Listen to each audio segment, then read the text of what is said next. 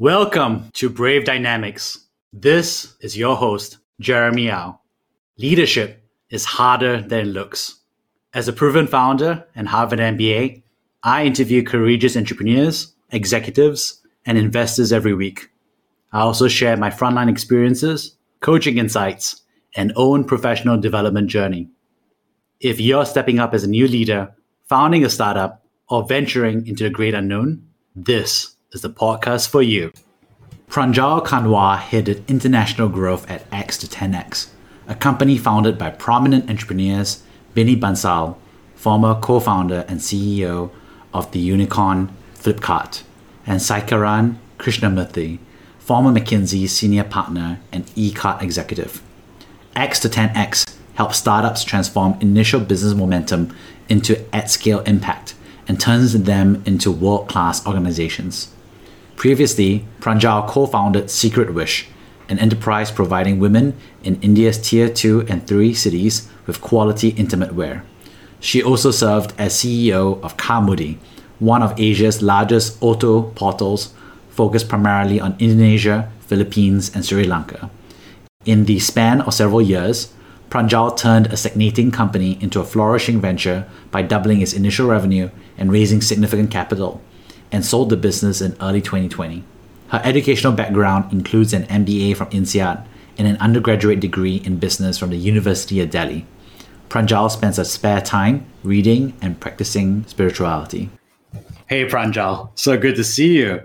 And I've always been so impressed by your journey as a founder, as a CEO, uh, as a general manager. And it's just amazing to see all of that. Hi, Jeremy. I'm so glad to be here. And those are a lot of kind words coming from you. One thing that our listeners have always asked is we'd love to see more female CEOs and more female executives share their story. And I think it's amazing to see the things that you've done and created in frontier markets as well. So, talk about doing something that no one else has done. Well, thank you. I, I hope to do a lot more. For those who don't have the opportunity to meet you yet, why don't you tell us about your leadership journey? Absolutely happy to share. I grew up in an entrepreneurial family. So my father is, is a first generation businessman. So I was always very impressed by the fact that he owned something and he built it from scratch, even though it wasn't a very big business. But I could see his passion and his commitment to the business. There were no holidays in his life, there were no birthdays. So I just remember my whole childhood, I had this feeling that there is something which is so great, which means so much to this man, that it's worth giving up everything else for. And that's a feeling that I grew up with so at the back of my mind i always imagined something similar for myself. So while that was a very theoretical experience of what entrepreneurship can do to someone i think i got the first taste of it when i was in college and i got the opportunity to be the president of the college business club and there's a lot of background story to it. But i always talk about that experience even though a lot of times i feel that people will think oh that's going way back. Is it even relevant? But it was such a pivotal experience for me because it gave me the flavor of what it feels like to own something and to build it from scratch when you're an absolute nobody. You know, today I may still have access to a certain kind of network, knowledge, etc. But back then I was 17 and I absolutely didn't have anything but uh, a dream. And we went on to organize this university wide event that I'm sure typical to various colleges where lots of people do it. And the event was an adaptation of the show The Apprentice. So we tried to do something like that at a college level. But it was like six, eight months of, of planning. And then the whole thing went over a year. And what it made me realize was very early on, I got exposure to leadership or what it meant to me at that age. Managing a team of people who were very smart, I mean, smarter than even I was, very dedicated, very driven, and what it means to be at the helm of a team like that, which is so ambitious and so driven itself. And also what adversity means. So I also think that this has happened to so many people, but our lead sponsor backed out two months before the event, right? So, like that experience was very important for me because it shaped me up as an entrepreneur to work with people and also to deal with adversity. From there on, I graduated, got a job at KPMG, very quickly realized in 10 months, this is not for me. You know, I'm unable to contribute in any meaningful way. But everyone told me that, oh my God, you're rushing. When I said I'm going to quit my job in 10 months, everyone advised against it because they said, you haven't given it a shot, a fair chance But I said that this is so far from anything that I experienced while I was organizing that event.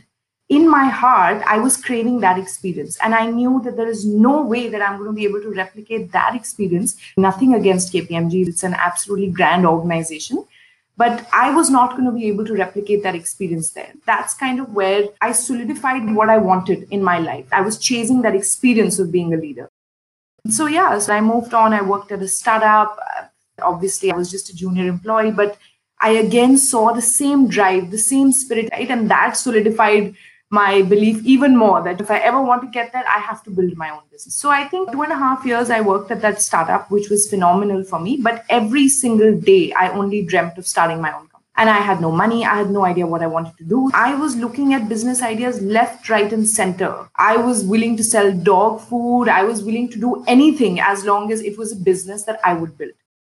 Eventually, I'm glad that I zeroed in on something better. So I decided to sell lingerie instead. People ask me that why is it that you zeroed in on that industry? And I think that for people who know India or people who are from developing countries, it may be a very relatable problem where uh, women are very aware of the fact that in tier one cities, there is a lot of access to good quality lingerie, whether it's international brands or homegrown brands.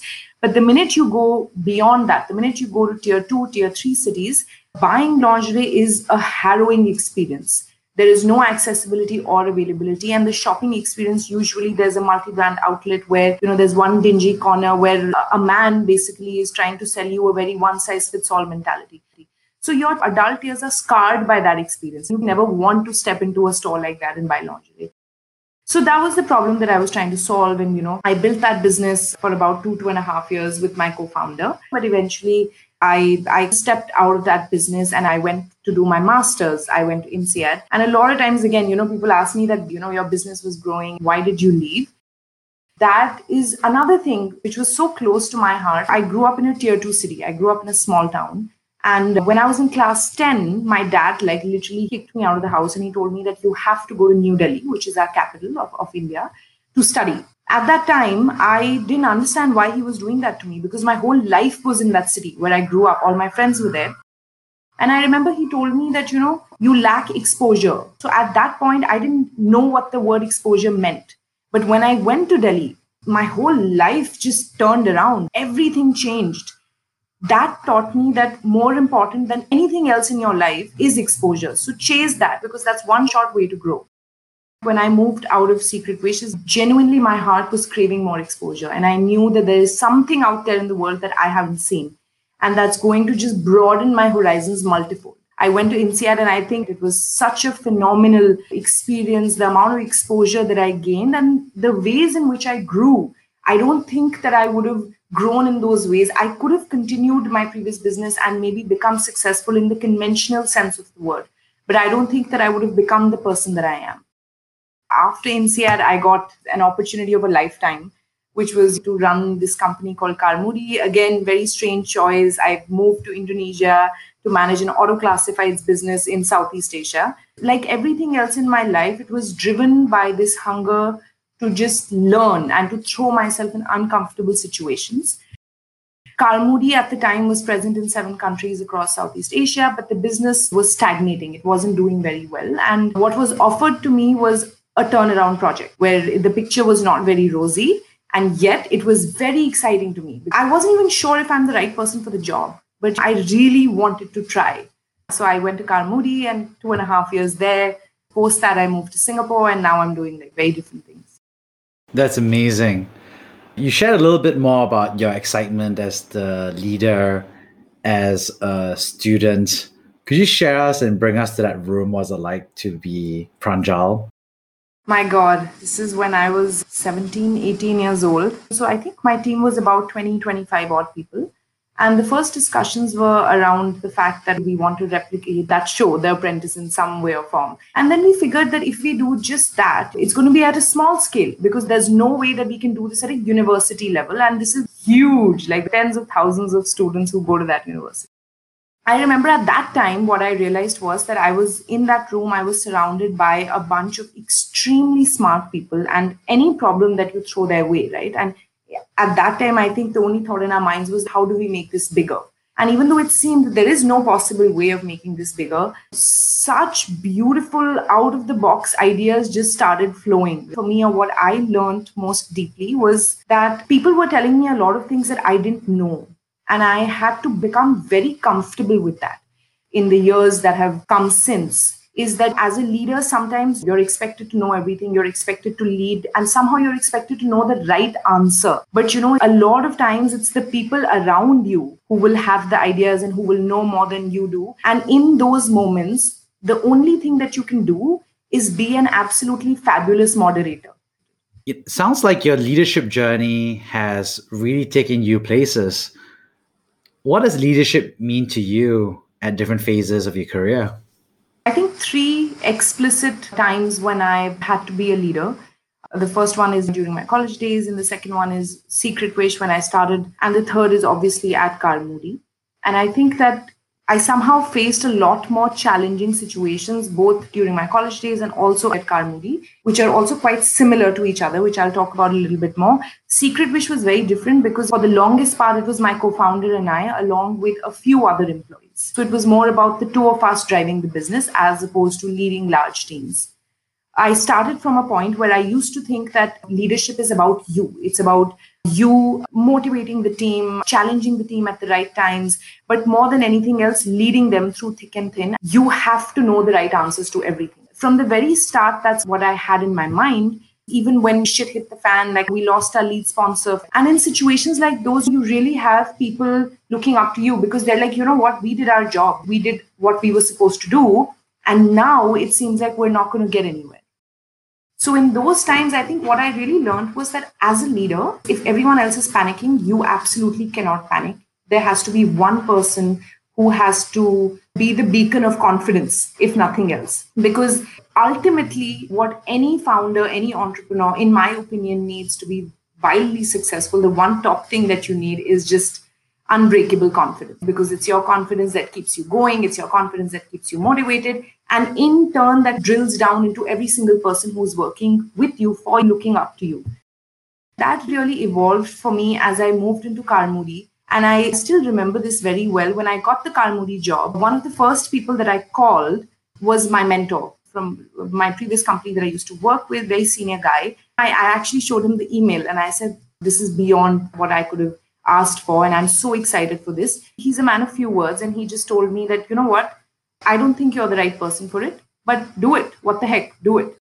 But the fact that he told me so blatantly that he didn't think I was the right person for it, it stuck with me. And I thought about it for a very long time that made me take a step back and say that if this guy doesn't think that I'm the right person for the job, what makes him think that, right? So that really shaped up my leadership style during my time at Carmudi because I very clearly laid out that these are the things I'm most definitely good at, and these are the things I don't think I'm good at. So the things that I'm not good at, I'm not going to try to interfere too much. So I dedicated my time into building the best team of people that I could for those areas or functions where I thought I wasn't so good. So at Moody, I think the two things that stood out for me was one, this that you trust other people, you trust their expertise over yours, and you work with them while you're shining the light on the overall objectives of the company. The second thing that stood for me, again, because at Moody, we faced extreme adversity. Although we really changed the trajectory of the business over the next two years, there came a point where we couldn't raise as much capital as we needed. So the board took the strategic decision that we should probably go ahead and sell the company. I didn't realize how long the process of the sale would be. So I originally thought that, oh, this is going to happen again out of naivety. I thought it's going to happen in six months and everything's going to be fine. I was planning the runway accordingly. But month five, I realized I'm going to need another six months. And then you don't have any runway. So what do you do? So that's where the real challenges start to come in, keeping your team motivated because that's the time, you know, you're at your worst. Your employees support you, but you can't pay them. Your competitors are trying to poach your employees, which seems like a sensible thing to do because, you know, you want them to have safe jobs. You have a sale on the horizon, but if your employees leave, then you're going to jeopardize the sale, or the sale is most likely not going to happen because the employees are a part of the sale, right? That time is when I really evolved as a person it happened because I hit rock bottom. I, I went through all the phases of denial, of saying, oh my God, why did this happen to me? I don't know what to do now, etc. To saying that, you know what, I have to step up, I have to own up to this, be transparent with my employees, tell them what the situation is. But the most important thing that stood out even at the time was that I very confidently told them that the sale is going to happen. All of their dues will be paid and all of their jobs will be secured. Did I know at the time that all of this is going to happen? No. But the urgency that was inside of me to make sure that the sale doesn't fall through and also none of my employees suffer. They don't lose their jobs, they don't lose their salary. That gave me a whole new fire in my belly, like I had never experienced before. The beautiful thing that happened then is that I realized that that fire allowed me to do something I had never been able to do before, which was to transcend my own ego sometimes what you don't realize as a CEO or as a founder is that your ego can come in the way of you taking a lot of sane decisions. Your ego and the fire that you have are two very different things, but it's very easy to confuse them and to become delusional by that. This fire to safeguard these two larger objectives was so high that I was talking to all of my competitors, competitors who you've looked at and said, I'm going to beat these guys and then you're talking to them you're admitting in as many words that you know what you have more money than i do and probably you can buy me out. So it takes a lot to grow as a person to be able to do that to sit across the table from them and have those conversations. Yeah i think at some point the, my leadership journey became about moving beyond myself and looking at the people and what the company needed at the time. And i think eventually what came out of that whole leadership journey which i now tell everybody is that it's so much more about understanding yourself and just growing inwards than it is about following the principles of leadership and so on. Wow, sounds like quite the journey. You've really had such a strong journey from your hometown in India to founder to MBA to CEO and now a builder and improver of companies and startups what support or resources are available for others who are also considering a similar journey? At every step of my journey, I was extremely supported by the people around me. And I think the only thing that stood between me and these people who were supporting me was me taking a step forward and asking. So I always tell people that don't be shy, ask for help. Five people may say no, but five people will say yes. There are books and there are so many other things that people can read, but there is no greater resource than talking to people who've been there and done that. One example that I can give you is of how I got my Carmudi job, by the way. I was at INSEAD and I was in Singapore. I was trying to network in the region with alums. At the time, I saw this guy who was the CEO of Rocket Internet's JB in Asia, right? And he was an alum. I clicked on his profile and I was like, oh my God, this guy is so senior. As a college student, you're sending out so many messages. You're not sure when you're going to really cross the line and message somebody who's too senior. You're always scared. And I wrote out a message to him and then I was like, no way, I'm not sending this. Even though I used to very openly reach out to people, but I was like, no way, I'm not sending this. And then I was just getting away from my laptop, and suddenly I was like, you know what, forget about it. And I hit send. Within minutes, he replied to me and he asked me over for a coffee at his office. And I went and we chatted. And eventually, four five months later, that turned into the Carmudi job. Had I not sent that message, my life would have been so different. So I always, always tell people that reach out, reach out. I mean, anyone who wants to reach out to me, there are so many people who write to me on LinkedIn. I make sure I talk to every single one of them because I feel that it's the cycle of giving you ask for help, you receive help, and it just never ends. Like it astonishes me even today. I'm evaluating a business idea, and the 10 people that I can just chat with, people I don't know, people I know from my network. So that is definitely what I recommend. It's interesting that you've chosen to work at X to 10X Technologies, which is all about scaling startups to become world class companies using their methodology and approach. Could you share more about what the fundamental belief here is?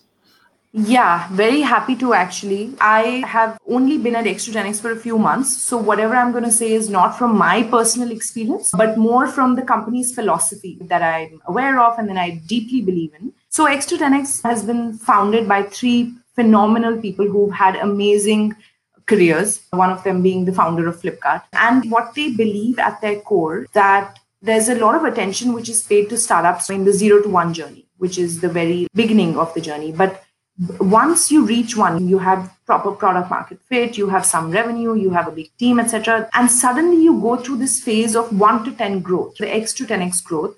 That's where a lot of startups fail. And the reason they fail is because a lot of them are young first time founders who have not had previous exposure into building processes around things. And specifically, the three founders, they've learned this from their experiences. What are the common places where they made mistakes and where in their conversations with hundreds of founders they felt that those founders are making mistakes? So it's those fundamental pieces where our founding team believes that if more structure were to be provided to a lot of the founders then their scale up journey can be much easier. You founded and run businesses in india and indonesia what would you say uh, is the difference and the similarities so, when I first moved to Indonesia, I thought that it's very similar to India because all the problems are the same the traffic, pollution, and so on. But I would say that the markets are actually quite different. They do have some similarities. So, the top things that come to my mind in terms of similarities one is that both countries are extremely relationship driven. But while saying that both are relationship driven, I would say that Indonesia is on a much higher scale as compared to India that was a little bit of a shock for me because when I first moved to Indonesia and people are like, oh, it's a relationship driven economy, I was like, yeah, I come from India. Trust me, it's the same there. But I realized that no, it's not the same. It's four or five X more. The second thing, which is a little bit of a pain point in both the countries, is the bureaucracy, which was very easy for me to accommodate to in Indonesia because I'd already seen it growing up in India. But the core difference that I found was in the people. In India, people are a lot more competitive and cutthroat as compared to people in Indonesia who I felt were uh, more content with the jobs that they have. It just percolated into the environment of the company itself. So I felt that in India, people are willing to work till 10 p.m. every day and they're okay to work like seven days a week. In Indonesia, people draw more boundaries between work life and their personal life. It took me some time to adjust to that. I had to get a little used to that. But otherwise, I would say they have more similarities than differences. It's interesting that you were a founder and then you took some time as an MBA and then you became a CEO. So, what do you think about the MBA? I mean, some founders are like, boo, MBAs. And executives are like, yay, MBA. So, how do you feel that gap and how do you feel about it? I completely agree. I mean, people who say that, oh my God, do I have to do an MBA to become XYZ? The answer is no.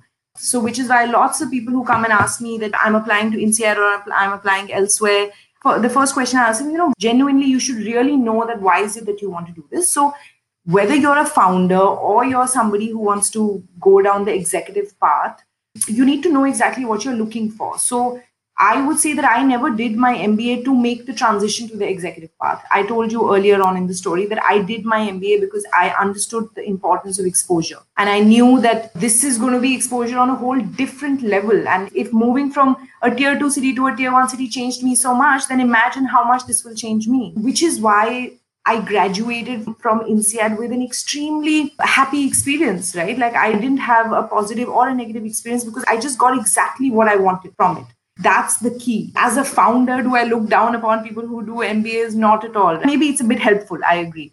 But it was never my aim to transition to a CEO role and to use an MBA to do that. Even after INSEAD, I genuinely wanted to start my business. But when I saw the Carmudi opportunity, and it wasn't really an executive role, yeah, maybe it was an executive title, but it was pretty much going back to being a founder, but even harder because building your own company from scratch is way easier than taking on someone else's legacy and then mm. figuring your way around it. No, one thing we know is that globally, there's only 28% of startups have at least one female founder, and the number of female startup CEOs is an order of magnitude less as well from the 28%. What do you think about that?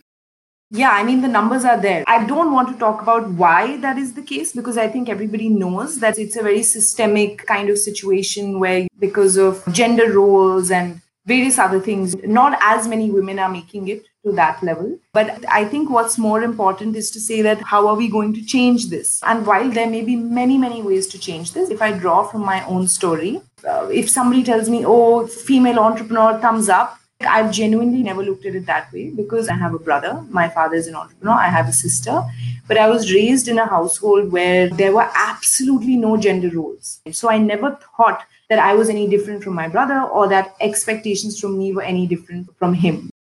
For me, that's very pivotal. How many ever people I talk to, I just tell them the same thing that if at a very young age you make someone feel like one complete individual who's responsible for themselves and for making their lives useful then it doesn't matter whether you're a boy or a girl or so and so forth because it just gives you the fire to push through. Now will women have a harder time to break through as compared to men? Yeah we already know all the systemic issues that exist.